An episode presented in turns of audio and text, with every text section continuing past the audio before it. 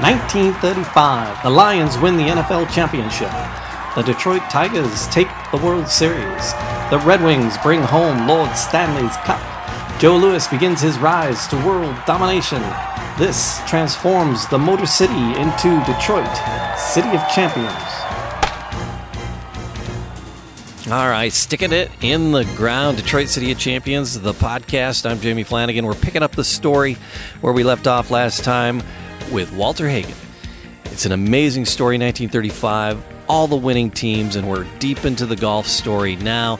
Walter Hagen, he's trying to play in the British Open. Uh, Americans haven't been really welcomed uh, in the British Open very well, uh, kind of treated a little poorly by the press, so Walter was doing some preemptive media by bringing his own reporter with him, and yet still hatchet job. So we're going to find out uh, what happened after this horrific hatchet job of an article went live in the paper right before he's supposed to play, and all the other obstacles he faced before he could play in the British Open, and then ultimately how how he did, how well he did. Spoiler alert: we're gonna we're gonna find that out before this episode's over and see where he finished. Is it in the top? We shall see as we continue with Charles Avison, the author of the trilogy of books, Detroit City of Champions, as we're into the story here on Walter Hagen. Hey, thank you for being with us. Like, subscribe, leave a comment, all that business. Uh, and we're back into it where Charles and I left off. Headline from the next Re- day. Reader Skeeter had, got, had her way with it. So- and, uh, what's it say? So here's the headline from the very next day. Oh, God. Cocky doodle doo. Walter Hagen, boastful American champion, is boyishly confident of winning the British Cup, which only once in its history has ever left British shores. Hagen says that no golfer should be over 72 around deal. He intends to show us how to play the game, and he prefers to pitch to the flag so close he doesn't have to putt. Uh, but he is going to putt to prove he can putt. That's the headline. That's the intro to the article. That's the so the nice coverage of him. That's the coverage he Did you, gets. did you even listen to me? Did you even listen you? to a word I said? So that's the Did you coverage this? he Did you gets. pull a Mitch Albom and have this written before you came yeah. so that's the, that's the coverage Ooh, he gets when he when he first yeah when he first lands there, and so it convinces him immediately. Well, I'm glad I brought my own reporter now ah. because this is the only way I'm going to get a fair shake, yeah, right? yeah, yeah. So there is a there is a whole section here where he talks about he actually was pretty upset about this and about that whole thing. And so Yeah. what was interesting is that he knew the the the editor, the owner, sorry, the owner of the Daily Mail Uh-huh. from this time, whose name was. Um, uh, Lord Northcliffe. He had, and we'd mentioned. I think we actually briefly mentioned him earlier. But Lord, he he he knew Lord Northcliffe, and he actually went to Lord Northcliffe's house. Uh, and can said, somebody run this message over to Lord Northcliffe? yeah. You're a dick. Yeah, that's exactly what he did. That's what he did. And he went to Lord Northcliffe, and Lord Northcliffe went golfing with him. yeah. And so, like, and so he basically goes, "Hey, Hagen, you know the the British Open's really come on. important to Come on, us. come on. The British Open's really important to us. You know, we gotta, you know, we can't co- have you come in here and we're just we're super nice to you. You know, Yeah, there's a lot of resistance to you and everything.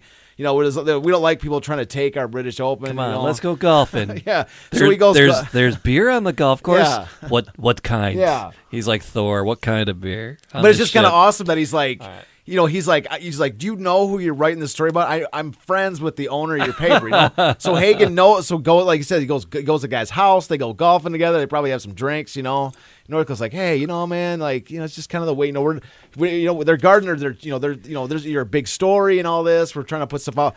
So, anyway, with all due so, respect, yeah, so so the guy ended up putting a like a miniature retraction in the paper, which sort of retracted a little bit. So there was a little bit of a you know a happy ending to a certain Mm-hmm. Oh, that's cool. extent. Yeah. But Hagen's like, well, good thing he knew the owner of the paper and all that, right? Because otherwise he's getting beat up, and he's good thing he's got his American because he's like, this is within the first day he's got off the ship, right? The first day he's got off the ship. So I want to go back. I want to drink some Yeah. champagne with the actress. so again. we're gonna see here. like this is so you know going through this is kind of a you know there's you know this is not gonna be an easy you know uh, story to get through.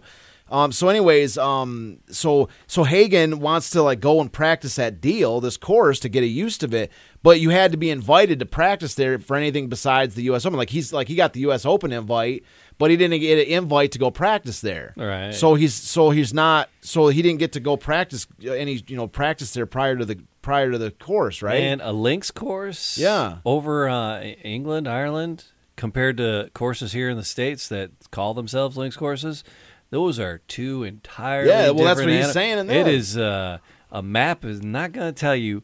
Yeah, the crazy, gotta- the craziness that is uh, a, a true links course. Well, that's what Uh, Hagen's saying. I wanted to go play in this course, but they I couldn't do it. They didn't invite me, Yeah, so he couldn't even go practice on it. yeah. So it's like, Well, just, uh, well, that just- I mean, sucks. you know, anyone over there is going to give you a good impression of like, holy crap. Well, not one. I mean, this is one that's on the ocean side. Oh you know, like God, the yeah. wind and all this, and so he didn't even get to go practice there.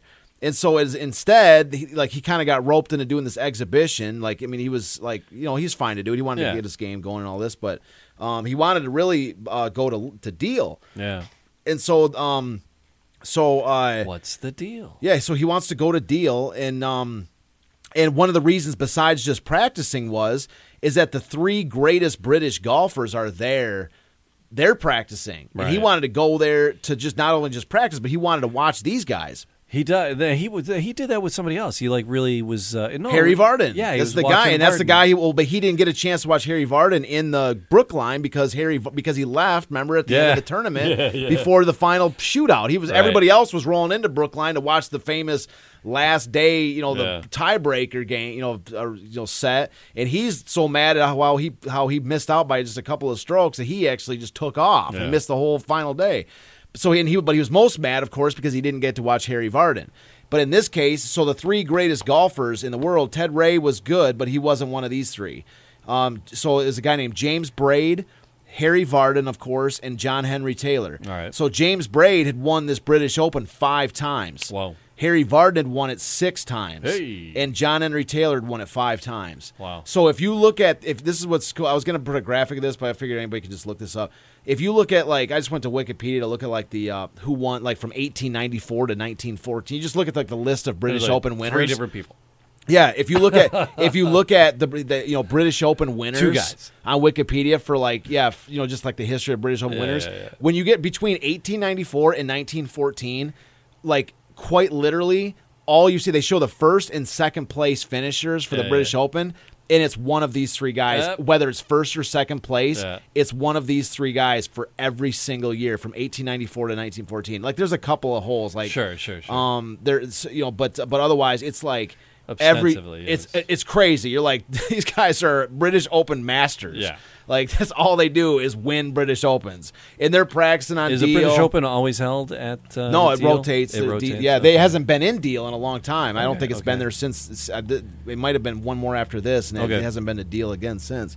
All right. Um, they have a lot of tournaments there, but I don't think It's like the you know, British Open's been there. Augusta is you know always hosts. Yeah, no, this one has not. right, so no, I don't. is- Yeah, this was. Um, so at the time it was big, but Okay. So anyway, so he, so he, that was one of the reasons he wanted to go was to Yeah. meet, meet these guys. Um, but instead, so he goes, he gets kind of roped in to do this exhibition, and there's an American golfer named Jim Barnes who's very, you know, he was like in his day with Hagen, he was a very, he was a big name golfer too. Jim Barnes, um, he wa- he would end up winning a British Open a couple years after Oh, this, cool. but but Jim Barnes was a big name too, and so um, so Jim Barnes and Hagen would would would would form a foursome with golf versus uh, uh, two a Scottish guy named George Duncan and a and an English guy named Abe Mitchell, two, two big name, you know, fairly big names. They they weren't in this the three you know the triumvirate of these three British Yeah. golfers that we just mentioned, but so this four this set of four would uh, you know golf together, and so it's a little interesting story here about um, that Hagen talks about, and this is what we're getting into, like the influence of America on golf in Britain, right? Okay. So the so the, the so the the the exhibition is he keeps calling it Coombe Hall. It's called Coombe or I'm sorry Coombe Hill. Um, so Coombe Hill is this exhibition. I'm not sure where it's probably nearby Deal in some capacity, but Yeah. so anyway, so uh, so he starts off saying uh, um, the gallery at Coombe Hill, where where we where we played the match, was amazed at the American way of putting backspin on the ball. When I did this on one hole in the early part of the match, George Greenwood, an old time English golf writer, commented that it was only an accident. Jim explained that he frequently did the same thing and proved it with a shot. So Jim Barnes, Jim Barnes said, "I frequently do the same thing, and, and I'll prove it." And he did it with a shot. Watch, watch, watch. Yeah. And so, but Greenwood refused to be convinced. So George Greenwood, an old time English golfer, said it was only an accident and refused to be convinced after Jim Barnes says, I do it too. We're these two American golfers and this is what we do. So he's putting backspin on it to get the ball like to roll back, right? so so uh but Greenwood refused to be convinced, believing it to be some sort of magic we exercised. so at first he says it's an accident. it? At first he's like, eh, "It's an accident." And Jim Barnes like, "No, it's not. I just did it again." And he goes, "You know, it, Hagen did it first. And he goes, "That was an accident." And ha- Burns goes, "No, I did it too." And he goes, "Well, it must be magic then." Yeah, that's, uh, That's the the, only only, the only reasonable explanation, the only at this explanation. point would be magic. Well, it was an accident. No, it was magic then, Yeah. you know. So, uh, so a, le- a year later, Jock Hutchinson, the first American by choice pro to win the British Open, startled the gallery at St Andrews by making the ball take a spin and come back a few feet. So the gallery at St Andrews, they see the ball roll backwards, like, oh my god! it's like, the, the it- it's like the mystery spot. yeah, and it's The yeah. ball rolling Well, I would compare it to the first. Have you ever seen Semi Pro, the movie Semi Pro with Will Ferrell? When they first do the alley oop dunk, Yeah, right? yeah, Have you yeah, seen that movie? you know what I'm talking about? yeah. So he, so he, they do the alley oop, and then they, the whole crowd goes, "Oh my god!" And then like the the ref's whistle drops out of his mouth. They've never seen an alley oop dunk. It's like 70s, it's like 1970s basketball. So I compare this the the making the ball roll back, you know, and the, the backspin on the ball is like the first alley oop dunk, and they go. he- he said, "Look at this. Look at his words he used." A year later, Jock Hutchinson, American pro, the first American by choice pro to win the British Open, startled the gallery at St. Andrews by making the ball take a spin and come back a few feet. They're startled. like, Yeah. They're like, oh, like the women are. Dude, don't look, honey. That's Yeah, you know, yeah. crazy. Like startled. That's a huge. That's a that's a word. There's women in the audience. What, what, are you doing? doing? Yeah, there's a women in here. You know, what are you doing to this? So when he made, so like check this out. When he made a hole in one in the 1921 championship, his ball landed on the green a couple of feet past the cup, then came back and dropped into the cup. Oh. so he made a backspin hole in one at a Ooh, 1921 is championship. You see what I'm saying? Like. So the Amer- they're like, what in the hell is going on? Yeah. This this guy here, who's a George Greenwood, an old time English golf writer, first says it's an accident, then it's magic, Yeah. and then a year later, Jock Hutchinson, uh, you know, well, two, yeah, a year later, Jock Hutchinson drops a hole in one with the backspin.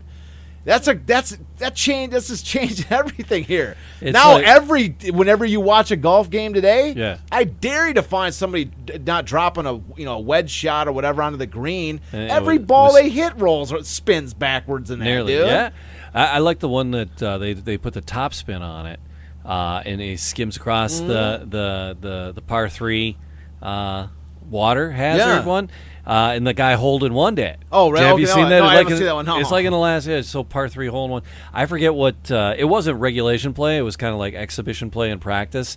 And they they have like oh do a goofy shot. Yeah. See, they, everybody's oh see how close you can get to the pin by skipping it across the water. It's just kind of a thing. And Yeah. the guy holding one's it. Damn. Yeah, yeah, yeah. But you see right here, like it's kind of like the last, you know, like what we were talking about, Uh-huh. you know, a couple Yeah. episodes ago, where you don't even think about like, hey, you know, like you're going, I wonder when they started charging admission for golf. That's Yeah. not something you even think about because it's like automatic. It's such an obvious thing. But there was some, but there was a time when that was actually, you know, it like invented. Like it was like an innovation, and there was a reason why it happened. Hagen was at the center of that, one of the most important innovations in golf. Right now, you watch golf on TV, and every single time you see, eh, you know, every single golfer when they drop a, you know, drop a shot on the green, it rolls backwards. Right, it rolls backwards. Hagen, I'm, I'm telling you the story right here of the first, the first backspin put on the ball in you know in England it, at the British Open, and it changed the way uh, they play.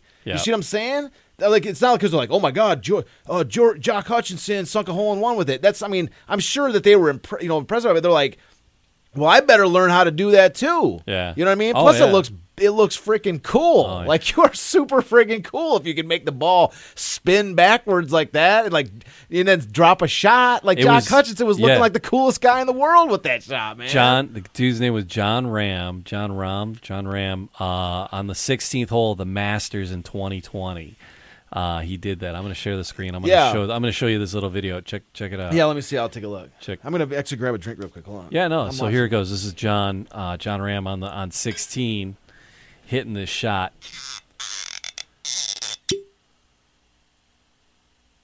Here he goes. It, just skimmed across the water. The ball's rolling across the green. It's rolling a good hundred feet across the green. Jeez, rolling, look at that rolling, rolling, rolling, rolling, rolling. Oh it's Oh my still God. going. It had to, it had to go. It had to go hundred feet on the on Oh the my. God! Look at that shot. Right in the hole. Look at that. So I want to see his reaction. Is he yeah, happy about it? yeah. Oh my God! It's like, are you kidding me? Oh my God! Yeah. Look at that guy, So it's kind of like a. It's just dude. a fun, I would be, I would be way happier than that guy is. It's a fun thing they do. Um, I would be so much more. Ha- I would be so much happier than that guy. I'd be jumping. Yeah. I'm like, look, you see that? You yeah, see yeah. that? I don't think that was a regulation shot.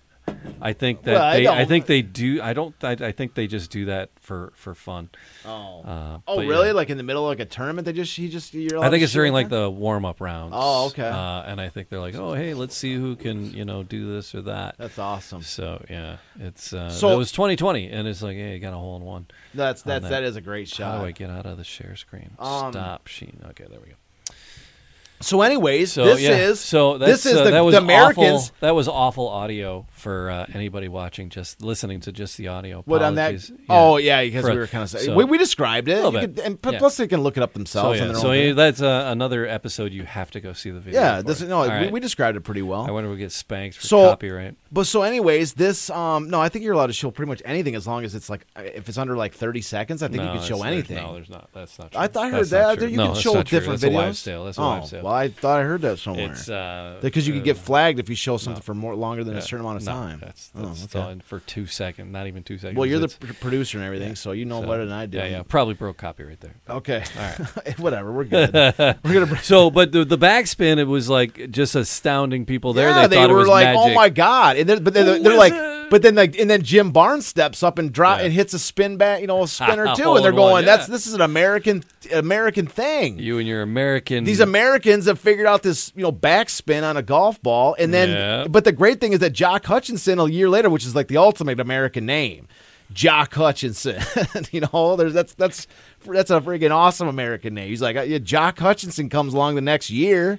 And then sinks a, a, a hole in one with a backspin shot. You know what I mean? So like Yeah. that's an American thing. That's the first time these British they haven't had a big championship like this. They haven't interacted with Americans in seven years Right. or you know six seven years. And now all of a sudden the Americans come over and like, look what we learned. Yeah. We learned we could put backspin on a ball and, and drop shots with it. Uh. you know what I mean? That's a huge thing. Oh, yeah. Especially when you see it every single day in Sure. golf. You know, Oh, so if you're you who are listening right now, next time you watch a golf or your game or you're t- talking to somebody about it, like, did you know? You know, like every time you see it.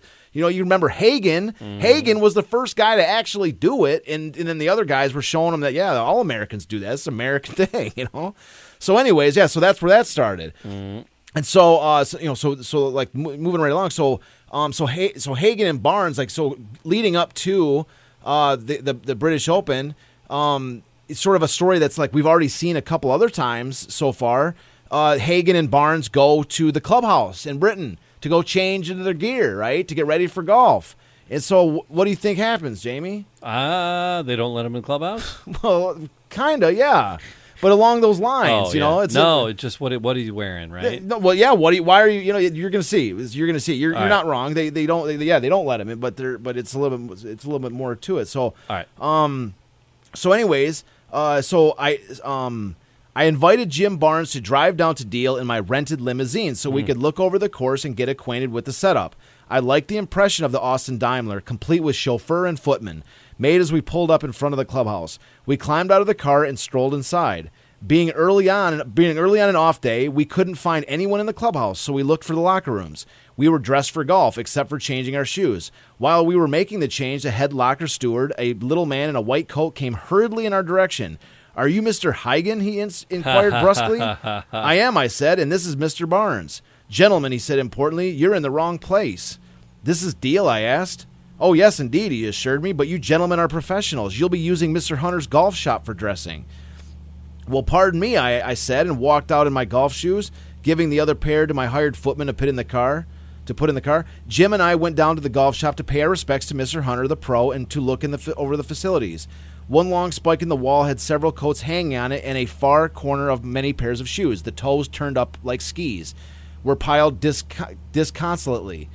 I guess the Oakland Hills co- the Oakland Hills Golf Club treatment had spoiled me, made me accustomed to being treated as as any golfer, pro or amateur, should be. For I took one look at Jim and he followed me out of the play. Uh, followed me out of the place. I knew we weren't going to use that shop for a dressing room. We'll use my car for a dressing room, I told Jim. We can dress at the tavern in the village and then just change our shoes out here. I got my two caddies and we started. I used my footman as a four caddy to train him for the championship. I had told the chauffeur to meet us at the 18th green with my polo coat and to leave the car parked directly in front of the club. So he's got to go through all this rigmarole just to get ready for the thing. Yeah. We when we played around around to Deal's 18th green, the club's Mrs., Mr. Secretary, a small but important little fellow with a wax mustache, stepped up to greet us. During our walk back to the clubhouse where my car was parked, he apologized for the incident earlier that morning, but explained again that professionals were not allowed in the clubhouse. Uh, I told him I was sorry too, but we did not know the rules, and henceforth we used my car. I'll be living at the nearby pub, so I can easily change my shoes and sweater in the car. I'll be living at the nearby I, pub. I love. Yeah. I love that you said that earlier. We'll change at the tavern. I'm like, yeah, He's we're going for said- drinks. He's saying I'll be living at the nearby pub. Uh, That's where he's living at. I'll be there drinking up me, every night. Don't make. Don't make Yeah. me go get cocktails. So, uh, so I can easily change my shoes the sw- and sweater in the car. He didn't like the idea of parking my car in front of the clubhouse either, Eh. and of and of and of having the chauffeur meet me at the 18th green. However, I followed that custom throughout my stay. So, he- so he so he walks. They they're they're so used to American golf, Mm-hmm. where he's been at the the uh, Oakland Hills Country Club in Detroit, of course. Right. Uh, you know, and he goes into Oakland Hills, and he's so used to going to the clubhouse there now. And we again, early in his But career, these it was the old ways. early in his career, it was forbidden. Sure. His only we talked about already. His only experience at the Rochester Club Right. was just that one time where the guy was using him to go get his you know rival drunk, and he was running there to the bar to grab drinks for him.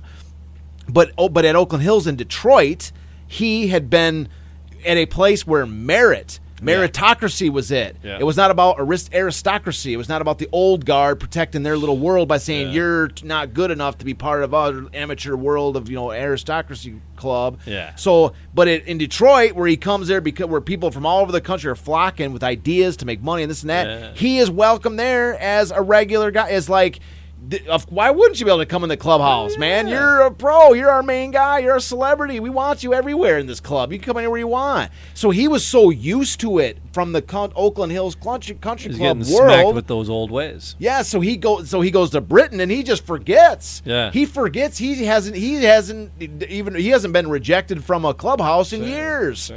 And so he walks in with Jim Barnes. Go, hey Jim, let's go into the clubhouse and get ready. Where, hey, where's the locker room at? The guy's like, what are you doing? no, no, no. What are you doing here? Right? And Yeah, Hagen's yeah. like, what do you mean? You vagrants, get out And so there. now Hagen, this really flares up his like going. I'm gonna Ah. screw you over, buddy. You know, like how in the hell, you know, you're gonna throw me out of here? Yeah. You know, it's one thing to not be allowed there and to kind of honor the rules. It's another thing for the guy to be like, "You're a second class citizen. It's Do you time really for you to have to park your car out front? Yeah, don't you know? Don't Do you- embarrass is yourself. that where you really want to park your car? Yeah, then he goes. He goes. He Really? didn't. He didn't like the fact that I was parking my car out front either. He's like, he goes, okay, we won't be in the clubhouse, but we're just gonna park our, our clubhouse out front. You know, and it's the Austin Daimler with a chauffeur and a footman. He's got a footman with it. You, you Hey, gotta, he's you- awesome. You, know there's a bar in that car. You know there's a bar in the car. He's hitting the bar at the tavern. Yeah, and he's like, we're gonna be. He's like, I'm gonna be living at the pub anyways. You know, so that's where he'd be at. It's like send my mail to the pub. But that's what I'm saying. Like, so here he is. yeah. This is Amer- This this is what is happening in America. That it Mm. doesn't matter. Like it's starting that that idea has is starting to shape. It's starting to change. Right. Professional golfers are starting to become big timers, and being and, and it's not even it's ridiculous. You know why wouldn't you be allowed in the clubhouse, right? Yeah. And so I'm saying that idea in America has already started to change to such a degree that not only him. But Jim Barnes walked in there too, Yeah. acting Yeah, like I mean Jim Yeah. Barnes wasn't the, the Oakland Hills guy, so it wasn't this idea wasn't unique to Oakland Hills. Right. And so Jim Barnes and Hagen walk in like, "Where's the clubhouse? Let's go." And they're like, "You gentlemen are, you know, lower level. You know, you're a lower class. You got to go somewhere else." So I'm saying like that's another element of America that's Mm-hmm. that's now coming in conflict. You know, coming into conflict. American golf that's coming into conflict with this British, Yeah. you know, you know, uh, br- this British style. So regime. you know, this like basically pre World War One mentality. Yeah. So, so anyways, so that's them. You know, eh, trying to get in the clubhouse. So. We haven't Um, even played the damn game yet. yeah. Yo, so so anyways, yeah, so we haven't even played. So this so so this is like the sort of entry point to the game. And so, then they um, golfed. yeah, no, there's there's a little bit to to it. So, I'm anyways, you, so so pri- so Hagen has a singular sort of memory from the from the game from Mm-hmm. the actual uh, tournament, and it, what's interesting is it's not really the the, the actual uh, game itself, right? It's not actual the actual play. So he says, um, the memory England carried of me from that first attempt at the British Open was not of my golf but of my golfing attire. Mm. So the clothes he wore, what he remembers most about the British Open is the clothes he wore. Okay. And they wrote much about my clothes in the British papers. The native players, particularly the amateurs, took great pride in frayed tweed jackets, crumpled knickerbockers, and even boots. I appeared on the first tee that starting day dressed in one of the 12 beautifully harmonizing outfits I'd brought over with me. I wore a black sleeveless pullover sweater, white silk shirt with collar and dark tie, custom tailored white flannel knickers, and, bla- and black and white sports shoes. For a bleak f- for a I'm sorry for for a break from the black and white, I wore gray golf stockings. Golfers and gallery alike made a special tour around me to take in my sartorial splendor. he's like, he's sitting there going, bask in my sartorial splendor. He's describing. You know, that's why I brought this little graphic where it's like you can kind of see it. Mm-hmm, like these are 1920s, you know, 1920, ver- you know, picture of Hagen versus, uh, you know, uh, Vardon. Vardon. Vardon's kind of frumpy. Yeah, you got like the class, you know, your kind of tweed jacket, Yeah, your yeah. tweed pants, nothing ostentatious. You know, they got the high, you know, the the knickerbockers, Yeah. you know, the legging, you know, like uh, knee, you know, uh, uh, pants, you know, pantaloon yeah. type of things. And so does Hagen, but you can see the difference. Hagen's got the two tone like- shoes. yeah, it's tailored. It looks very Yeah, tailored and crisp. totally, totally. The other one It- looks frumpy and Exactly. He's kind of like got the kind of laid, you know, like the the front, yeah, like the tweet. And so Hagen, they're going, look at this guy. This guy is, you know, he's in the way he describes it too. He says, I appeared on that first tee the starting day dressed in one of the 12 Ah. beautifully harmonizing outfits I'd brought over with me. And we've already talked in several different examples about Hagen. Like when he first saw that one guy, he wanted to look just like him. Yeah. So he like saved up his money to get the scarf Yeah. and the shirt and all this. And then he like, he basically just copied that guy's look. And then every single tournament thereafter, he was like adding to it and trying Yeah, to do his yeah. own thing and kind of come up with his own thing. But it's like that, you know the the you know the the look is Hagen's like bringing out this like flashy kind of like this whole new look, which is this American style. People are going. You know, you know, th- this is another thing coming from America. You know, imagine this Hagen, this best golfer in America, and he's got this new look that they're going, "Oh, who's this guy? Like, this is golf, man. Like, this is the new, like, this is the new modern thing. You know, this is the post World War One, you know, Roaring Twenties golf look." And so he's changing. He's changing the fashion of golf. and those two tone sports shoes. Yes, you can see it in the that's picture. uh, that's still today. yeah, look at him. He's rocking it. That's what I'm saying. Like they didn't rock. They're wearing. He said they even wore boots on the course, man. He's like, I'm not wearing. I'm wearing two tone. Like, look how much time he takes in describing it. He's like, Sure. the, my memory. Yeah. He even says that's his memory. He says my memory, eh, the memory England carried of me from the fir- from that attempt at the British Open was not my golf, Nope. but my golfing attire. That's it. That's it. So that's what I'm saying. Like he's he's awesome, man. He's like he's like I don't. the game was secondary, uh, but maybe it's because it's the way that he played. so that's it. yeah, yeah. So what do, do we ultimately know? Are we getting into that? Yeah, How we're we- getting into it how right did now. he do? Right. Not good. ah. Real bad. Real bad. In fact, we'll probably just skip over that section. Well, that uh, no, those links courses, man, they are on unforgiving. Well, that's what he's- and he and he's notorious. He's notorious for a bad shot Yeah. and then making it up. There's a, there's no recovering from a bad shot. No, that's what he's on, saying, a, on yeah. a true links. Yeah. There's Well, the- that's what you got saying, a bad shot, you are done Yeah. like dinner. yeah. Yeah. Um, well, that's what he's saying in this. He's saying he, he actually says he, you know he can I can we'll read about we'll say what happened to him. So he says so he is. I had a practice. I, I, I played one practice round at Deal at in seventy two. I mean he got a seventy two in the in a practice. So he did get an actual practice round at you know got a seventy two. But when I began to play in the championship, it was another story. Ah. I didn't start until noon, and some early scores had already been posted. Nothing sensational yet, however. I had a fair sized gallery waiting to see me play, mostly Americans who expected to see me in my best form. I played fairly, fairly well in the first nine holes. I had a score of 37. But coming back, well, that was really something. I've never in my life seen such wind. Women were holding umbrellas over them while they passed sand traps to be protected from the grit, sand, and pebbles that blew across the fairway. Wow. On one tee shot, the ball stayed up in the wind so long, I turned my back on it to keep from being smacked in the face when the current carried it back towards me. Uh. so on a tee shot, he hits it and he has to dodge because it's about to hit him in the face. His own tee shot. That's what he's saying, like a boomerang coming back. So, uh, um, I, he said he that. said I needed a catcher's mask. That shot didn't even carry the rough in front of the tee. The whipping, blustering wind was a new and puzzling experience for me. I was pressing my shots through the fairway and going for everything on the green, with the sad result that my score mounted to a 48, Oop. giving me an 85 for a total. I had decided in the beginning that a 300 would not get me anywhere, and I was going all out. But I would gladly have settled for a 75 on each of those first two rounds. When I felt myself slipping, I went for every shot as if it were my last. When I finished, I said to Dickie, "Did you ever see me play such terrible golf?" He admitted he had left me at the end of the first nine holes because he thought he was jinxing my game. he had followed some of the British, but hadn't seen anyone playing much good golf. So this guy's supposed to be reporting. He's just like, I stopped watching you Oh, after I couldn't. I couldn't watch, dude. I It thought I was jinxing you. That's a likely story. He- Hagen still thinks. And it got what's kinda- worse. that's what's kind of funny is Hagen still thinks that that uh, that Dickey was like he left him because he actually thought he was jinxing his game. If you read between the lines here, Dickey he's supposed to be covering Hagen for the American papers. Dickey pr- probably just couldn't watch it anymore. Like he's like, I thought I was jinxing your game, so I walked away. He may he may have left like just like just almost like like Hagen walks us into like I can't watch you, Hagen. You're getting destroyed, right? He had followed. He had so he said uh, Dickey had followed some of the British, but hadn't seen anyone playing much good golf. George Duncan was going badly, and Abe Mitchell with a 74 led him by several strokes. Dickey said, "Just keep going and try for second or third if you can't win." And, and uh, Hagen says, "I don't want, I don't want second. If I can't win, I don't care where I finish." I told him, "I won't be any better tomorrow, maybe, but I, but I'm going out to win. I figure I'll, I'll either be under 70 or I'll be up over 80." Uh, I was determined to beat the British pros, and they were just as determined to take the Americans. We all extended our efforts way beyond the stretching point. I tried to keep fighting. I suppose I should have picked up my ball, as most golfers would. I've never done that, and I intended to show the British that I could take a beating and still smile. I took the beating all right. George Duncan won with a not too credible score of 303. I trailed I, I trailed 53rd in a field of 54. uh, One of the British sports writers reported that that finished this way. Duncan finished, but not too triumphantly, and made his exit as if he had lost. Yet there was the American, Hagen, finishing up with his head up as if he himself had won instead of finishing far down the also rans. But it took Deal's little secretary to polish me off.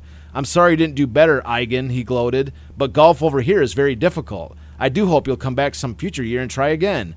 Don't worry about me, I told him. You'll see my name on that cup. Uh. he did too, no fewer than four times. ah, there you go. so yeah, Hagen's coming back. All right. But I- you see what he says. So he, but what's what's great is I got is that Hagen. Hagen took a beating and still was like, "Hey, this is great," you know, like that's what the guy's saying there. Um, he said one of the British sports writers reported that finished this way: Duncan, who had won, finished. But not too triumphantly, and made his exit as if he had lost. Like he was like kind of Uh. demure and like you know great, you know. And then yet yet there was the American Hagen finishing with his head up as if he himself had won instead of finishing far amongst the Elsrans. So ha- Hagen is like, you know, he's he's he's like, ah, you guys doing? This is great. You know, I'm I had a great time. You know, he's Yeah, like yeah. this. And- But it was the it was the secretary, the guy, you know, the original guy who the, that wasn't happy about him parking in that. This that says. You know, hey, I hope you. You know, it's very difficult over here. You know, golf is Hagen. Hagen's the greatest golfer in the United States winning all these different championships. He comes over here and finishes 53 out of 54. Man, yeah. So they're like, well, you know, hey, golf is difficult over here. You know, it's not over in America. It's, I'm sure you're the greatest champion around, but here you're 53 out of 54. You know, like so that's got it. that's that's brutal. You know, that's that's um that's a brutal way for that guy to come over there and try to throw salt in the wound. Yeah. Uh, so, anyways, so that's you know that this that's Hagen's experience in 19, 1919. He does he definitely does not win, win the US 1920 Open. just did I'm sorry, not- 1920. Yeah, 1920. did not uh, get yeah, that ni- open. Yeah, he he doesn't get the job. But but how much time we got left? We got five minutes or so. No, we're already over an hour, but go- whatever. All right, good. We're not gonna. So there's there is there is a like sort of light at the end of the you know happy ending to the today's story. So Hagen does you know he finishes 53rd out of 54, which everybody out there is probably just tore up over this, right? Mm-hmm. Going, oh my God, Hagen can't win. We're hanging on every story. He, Hagen, Yeah, Hagen's been yeah. winning everything. How can he lose this one? So there's a little consolation prize. So we'll fit, we'll wrap it up. We wrap it up on a good you know positive note. Hooks back up with the actress. No, no, We no. That, that, no, that would be awesome. In the movie, we can write that in because right. that's awesome.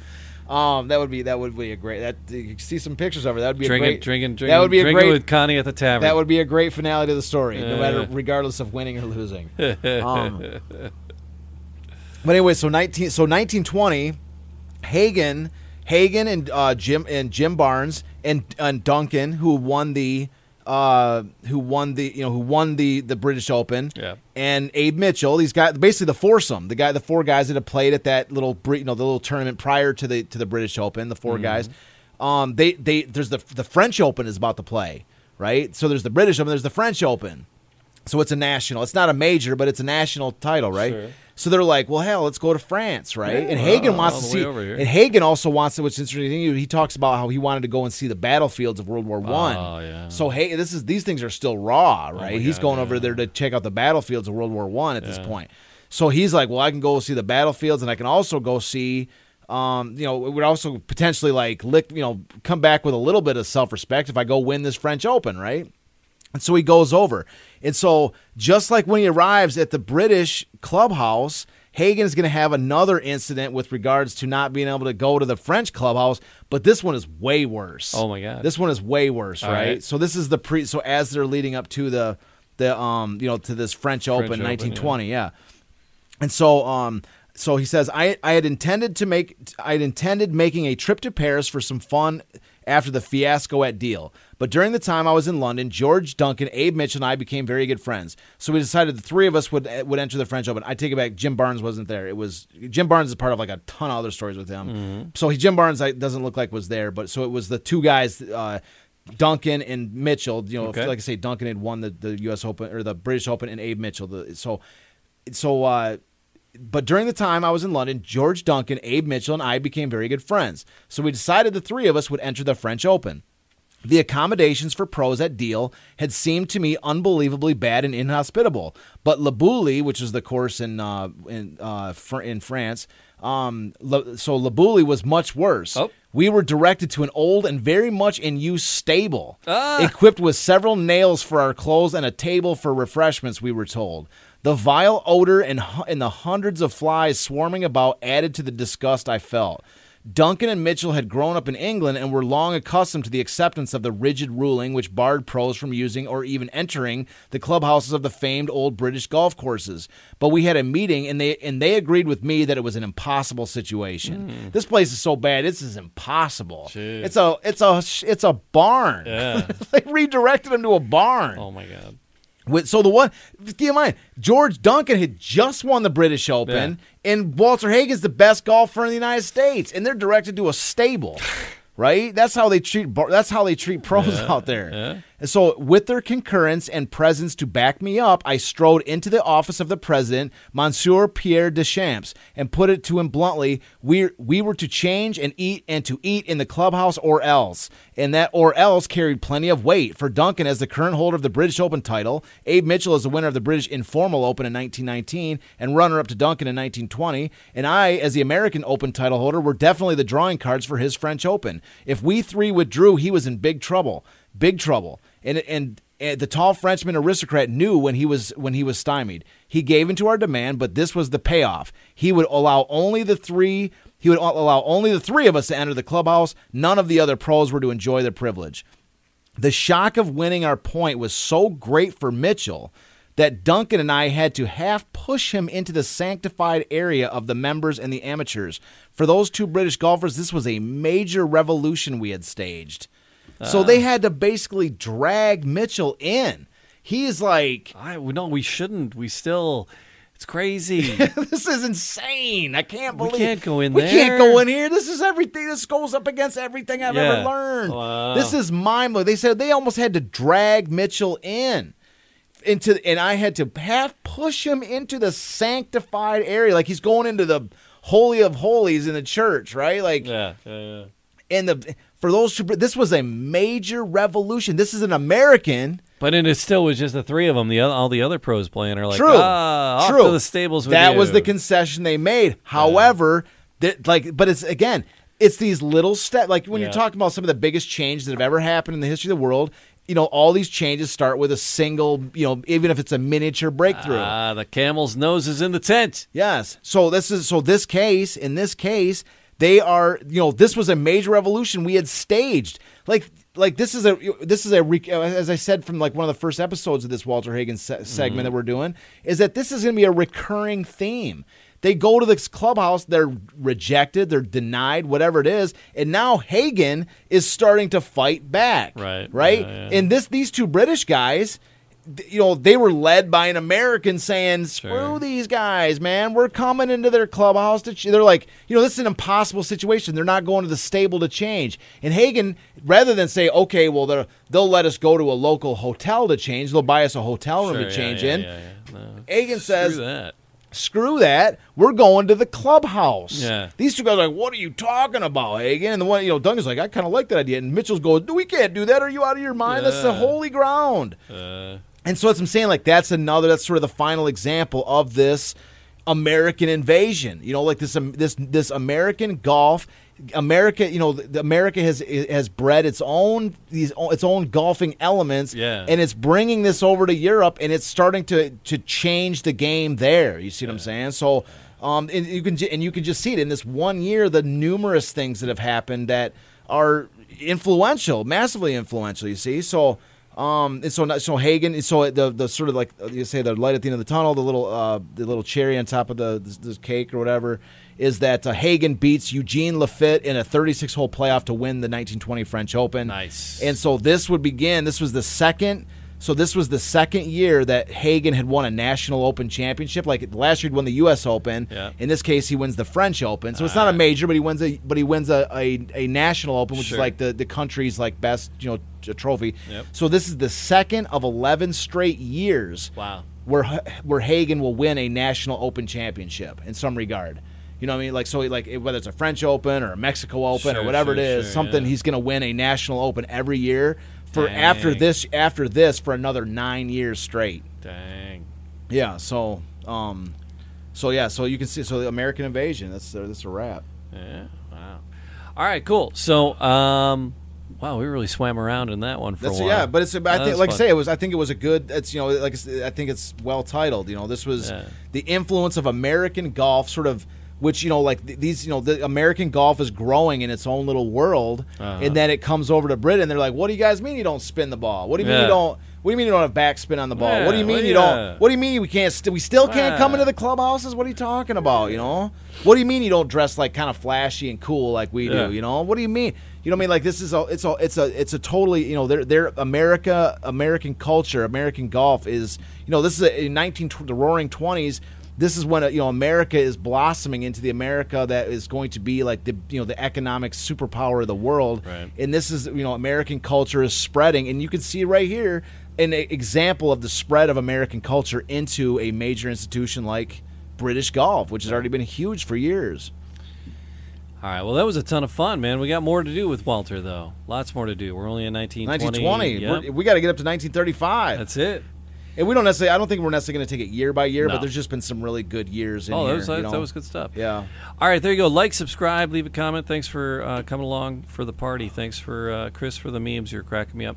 Uh, and uh, thanks everybody for listening. And uh, we'll do it again. The website, DetroitCityOfChampions.com. And uh, yeah, we'll see you next time. Detroit City of Champions, the podcast.